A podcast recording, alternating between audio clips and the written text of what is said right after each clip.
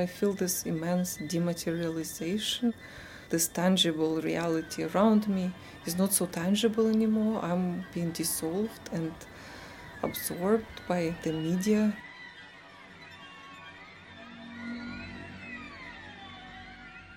This is Voices of Ukraine, a podcast from the Harriman Institute at Columbia University. Every week, we share stories of lives from our community that have been upended by Russia's war on Ukraine.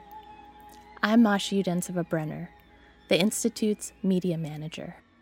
Can you pronounce your name for me? Olena Martynyuk. Very common surname. It just comes from the name Martin. Olena is a postdoctoral research scholar with us. She was born in Kropyvnytskyi, a small city in central Ukraine, and she spent 9 years living and studying in Kyiv before coming to the U.S. as a Fulbright scholar and pursuing her doctorate in art history at Rutgers. Her parents and many of her closest friends are in Ukraine. We spoke 12 days after the war started. At that point, she was 7 months pregnant with her first child.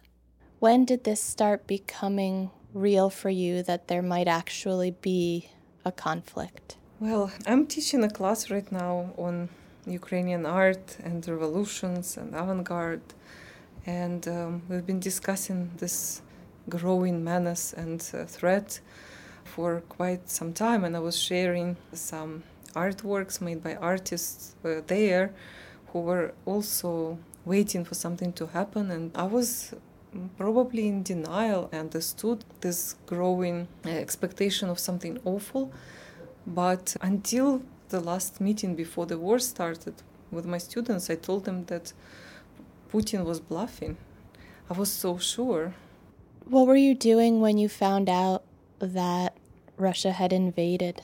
Well, because of the time difference, when I woke up, I was flooded by all this news, and already a lot happened. So I was just reading on the internet, and I think that is one of the realities of life now, that you feel like you want to have this vital information about your friends and loved ones, and this routine of every morning calling my parents when I wake up, and also checking upon all of my closest friends in Ukraine. Olena says that at first, many of her girlfriends in Kyiv refused to evacuate, were posting defiant messages on social media. This is our land, we are not leaving, we're gonna stay no matter what. But then the bombardment, the constant air raid sirens became overwhelming. They started to leave, even those who were so strong and self-assured and patriotic-minded. They just couldn't handle this anymore, and it happened quite quickly. What was the turning point for them? My first girlfriend to leave was a 1-year-old baby. She was basically hysterical in her comments, and when you are responsible for this little human being who is completely helpless without you. I can so relate right now, even though I'm just pregnant. I haven't seen my baby yet. The friend with the baby fled after the Kyiv suburb she lives in was heavily shelled. It was so scary. They didn't even have basement. They had to hide in some neighbor's basement, and after hearing all the sounds of explosions, they just ran away, packed everything in the car they could grab quickly, and they even have forgotten a stroller for the baby. But they went to the border, and she crossed the border on foot with a child to Romania. And you said you speak every day with your parents when you wake up. What are those conversations like? I ask if there were sirens and if they hear any explosions. And also I gather the news of all our other relatives. Relatives on my father's side are in Kharkiv, and they were not willing to leave until basically a day ago, and now they are en route. They're gonna stay with my parents, and then they're gonna go to my father's nephew who lives in the West with his family. Meanwhile, the front line keeps moving closer to Olena's hometown, but her parents continue to stay. My father really is against leaving. Me and my husband, we were trying to ask him to think about even go into Carpathians. The Carpathian Mountains are in western Ukraine, but Olena's father won't even consider going there. He said, "My army is fighting for me right now. If I'm going to leave, who are they going to fight for?" So basically, my mom will not live without my dad, and my dad believes in Ukraine with his whole heart, and he would feel like a traitor if he would leave, and it breaks my heart, but I cannot make them evacuate. Olena tries to persuade them by asking them to imagine what it would be like to live under Russian occupation. You would not be able to leave. I would not be able to visit you. Your internet might be turned off. We would not be able to use Skype as we are using it right now. They're not leaving, no. As Olena's parents prepare for the worst, Olena's aunt, who lives in Belarus and used to visit them regularly, refuses to believe their accounts about what's happening in Ukraine. My mom's sister, she believes Putin TV, that Ukraine is crawling with Nazis. Olena's aunt used to drive from Belarus through a big chunk of Ukraine to visit Olena's parents in Kropyvnytskyi, which is in the center of the country. And I wanted to ask her if she ever met a Nazi in Ukraine, if she ever was discriminated for speaking Russian in Ukraine. And of course, no.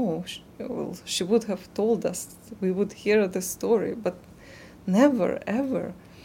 She puts propaganda in front of her own experience. It's just so devastating that this war breaks families, very close family ties. For a moment, I even thought to confront her or trying to persuade her, but then I realized I don't have emotional resource for that. Olena feels depleted. After the war started, she didn't sleep for days. She worried about what the lack of sleep might do to her unborn son. Her doctor prescribed sleeping pills.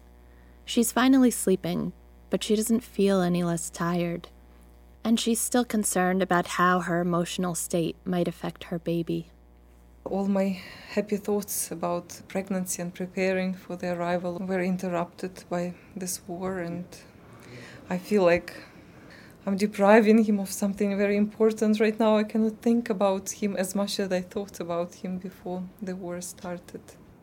I don't think that the human being can operate with heightened emotions for a very long time. So today I somehow think that I should close up a little bit of such emotions, because I have also this responsibility in front of this growing life. I'm trying to change my emotional involvement, even though it's extremely hard. And is your husband Ukrainian also? Yes, he's Ukrainian. He relocated with his family quite a long time ago, so he has been living here. And we met here, but Kyiv, of course, is the place of his birth, and he's also very much emotionally involved. As Olena watches the destruction of her country from afar, she can't help but think of her last visit, how idyllic it had been. Kyiv, when I visited it this summer, was so beautiful. It turned into this kind of hipster capital of Europe. All these wonderful young people going to concerts of classical music in the park, visiting these tiny little cafes. It was kind of painfully beautiful.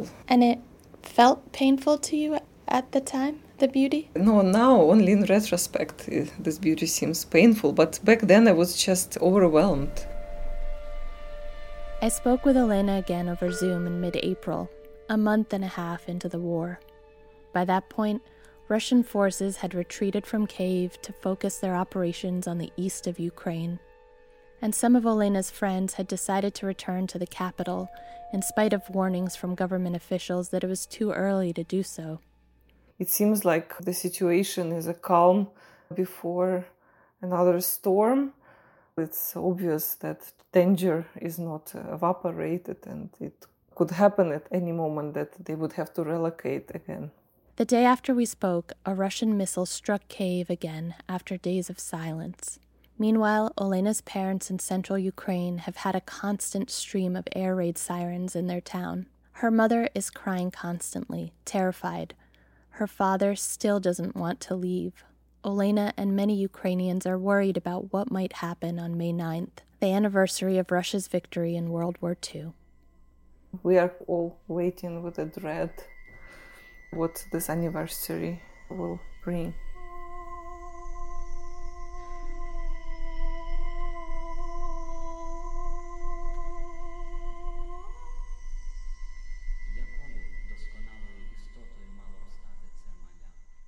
I'm happy to report that Olena's son was born healthy 2 days before the publication of this episode.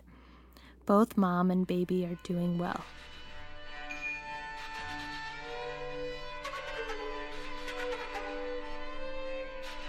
If you're looking for ways to support the people of Ukraine, please consider donating to razomforukraine.org. That's razom forukraine.org. It was founded in 2014 in the wake of Ukraine's Revolution of Dignity by Dora Chomiak, who's on the Harriman Institute's National Advisory Council. The organization has been working directly with volunteers in Ukraine to provide emergency relief where it's needed most.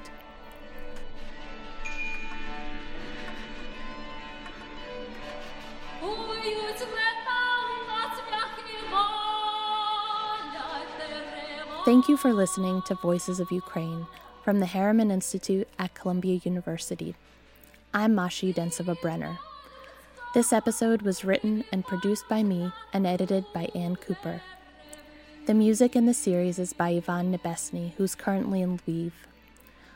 We wish him, Olena's family, and all the people of Ukraine safety and strength. Our cover art is by Victoria Tentler-Krylov. A huge thank you to Jordan Waller, Marco Andrzejczyk, and Nathan Schiller for their feedback on the episode. If you like the show, please subscribe, tell your friends, and leave us a review.